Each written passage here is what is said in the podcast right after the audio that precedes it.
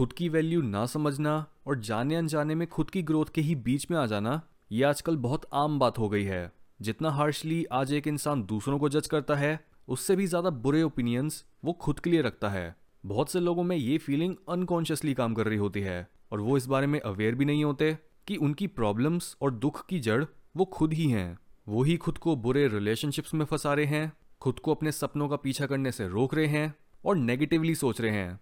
और तभी self love की बेस्ट डेफिनेशन यही होती है कि आप खुद के लिए हर वो काम करते हो और खुद को ऐसे एनवायरनमेंट में रखते हो जहाँ पर आप टोटली ग्रो कर सको और अपनी पोटेंशियल तक पहुँच सको। इसलिए ये एपिसोड आपको बताएगा कि कहीं आप भी बिना जाने खुद के लिए ही तो बाधा ही नहीं बना रहे। साइन नंबर वन आप खुद को हद से ज़्यादा क्रिटिसाइज करते हो। एक इंसान जिसमें सेल्फ लव की कमी होती है, वो ऐसा इसलिए होता है क्योंकि उसने खुद को पूरी तरह से एक्सेप्ट नहीं करा होता। वो या तो खुद की शक्ल को पसंद नहीं करता जिस तरह से वो बोलता है, चलता है, उसमें जितनी इंटेलिजेंस है, या फिर वो जितना कमाता है, उसे अपनी हर चीज़ में ही कमी दिखती है। अगर आप भी हर समय अपनी वीकनेसेस पर ध्यान देते हो, अपनी पॉजिटिव क्वालिटीज़ को इग्नोर कर देते हो, और हर चीज़ के लिए खुद को ही ब्लेम करते हो तो इसका मतलब है कि आपके अंदर सेल्फ लव की कमी है। साइन नंबर टू आपको बहुत फ़र्क पड़ता है इस बात से कि लोग आपके बारे में क्या सोचते हैं। सेल्फ लव की कमी का एक बहुत बड़ा साइन होता है कि आपको जब भी कोई जरा सा भी कुछ बुरा बोल दे या क्रिटिसाइज करे तो वो बात आपको बहुत चुपती है। हर डिसएग्रीमेंट आपको एक पर्सनल अटैक की तरह लगता है। ऐसा इसलिए होता है क्योंकि जब एक इंसान अंदर से बहुत नाजुक होता है, तब उसे बाहर से खुद को ऐसे दिखाना पड़ता है कि वो बहुत ही टफ और अग्रेसिव है, ताकि कोई भी इंसान उनके जख्मों तक ना पहुँच जाए। दूसरे लोगों के ओपिनियन को सुनना खुद को बेहतर बनाने के लिए ये तो एक बहुत अच्छी चीज़ होती है, लेकिन उनके ओपिनियन को दिल पर लगा लेना सीधा सीधा ये दिखाता है कि उनसे ज़्यादा तो आप ही खुद को डाउट करते हो। साइन नंबर थ्री आप हमेशा खुद को दूसरों से कंपेयर करते हो। कंपैरिजन अपने आप में बुरा नहीं होता, क्योंकि इससे आपको बेहतर बनने के लिए अलग अलग तरीके मिल सकते हैं और आपको एक मोटिवेशन का बूस्ट मिल सकता है। एग्ज़ाम्पल के तौर पर, अगर आपकी ही एज का एक इंसान ज़ीरो से शुरू होकर कुछ समय के अंदर ही सक्सेसफुल बन जाता है तो आप उसकी स्टोरी को एक इंस्पिरेशन की तरह यूज़ कर सकते हो और खुद को काम करते रहने के लिए प्रोग्राम कर सकते हो।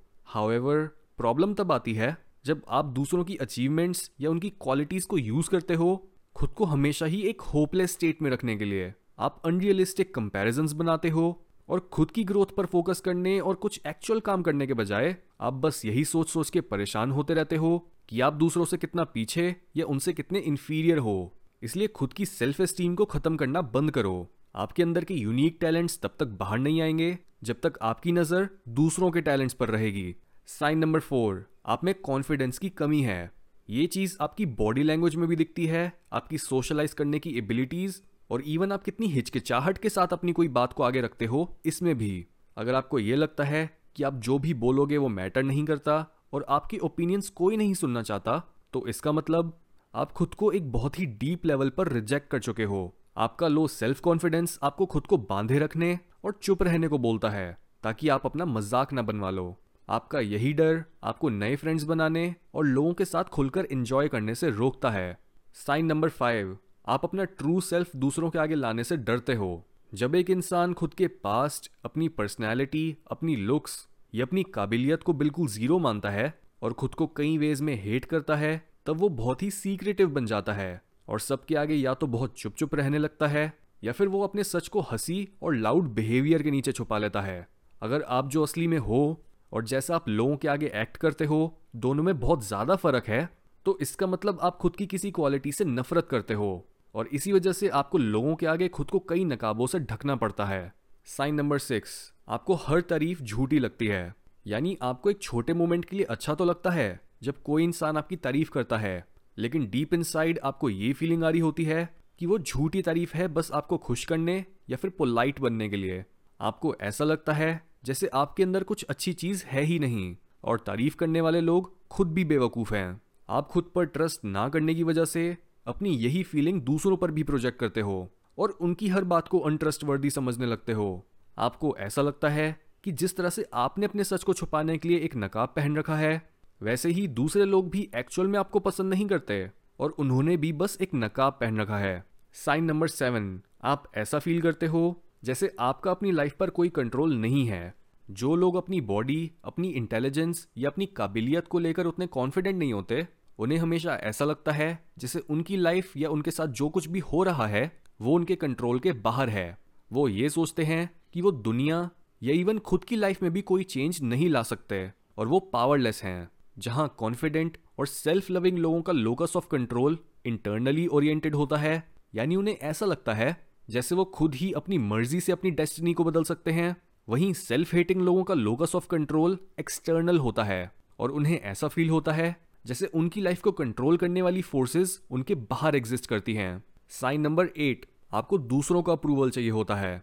जस्ट बिकॉज़ आपको अपनी कोई भी तारीफ़ पूरी तरह से सेटिस्फाई नहीं करती, आप बार बार लोगों से वैलिडेशन लेने की कोशिश करते हो।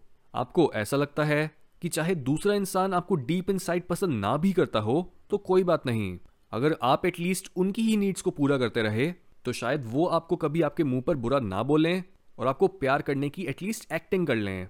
साइन नंबर नाइन आपने अपनी पोटेंशियल से नीचे सेटल कर लिया है। यानी आपकी पोटेंशियल तो बहुत कुछ अचीव करने की है और आप डीप इनसाइड इस बात को जानते भी हो।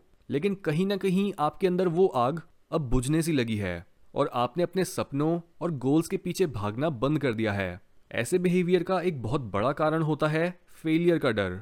इसका मतलब जब एक इंसान की सेल्फ एस्टीम ऑलरेडी कम होती है तो वो खुद ही हर ऐसे काम या ऐसे इंसान को अवॉइड करता है, जो उसे ज़रा सा भी ऐसा फील करा सके कि वो बस एक लूज़र से ज़्यादा कुछ नहीं है। और बड़े गोल्स ना सेट करना एक ऐसी ही चीज़ है। आप अपने गोल्स इतने छोटे रख कर बैठ गए हो, ताकि आप खुद को निराश ना कर पाओ। आपको अब ऐसे लगता है कि आपके अंदर वो बात ही नहीं है जो ग्रेटनेस अचीव करने के लिए ज़रूरी होती है।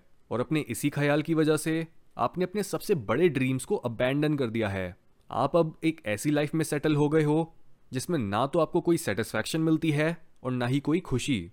साइन नंबर टेन आप अपनी अचीवमेंट्स को कभी भी सेलिब्रेट नहीं करते और हमेशा कुछ नया काम ढूंढ रहे होते हो। यानी जब एक इंसान खुद की वैल्यू एक्सटर्नली ढूंढ रहा होता है तब वो हमेशा ही अपनी अचीवमेंट्स पर रिलाई करता है। लेकिन अचीवमेंट्स चाहे जितनी मर्ज़ी हों, उसका ध्यान हमेशा अपने फेलियर्स वीकनेसेस और कमियों पर ही रहता है।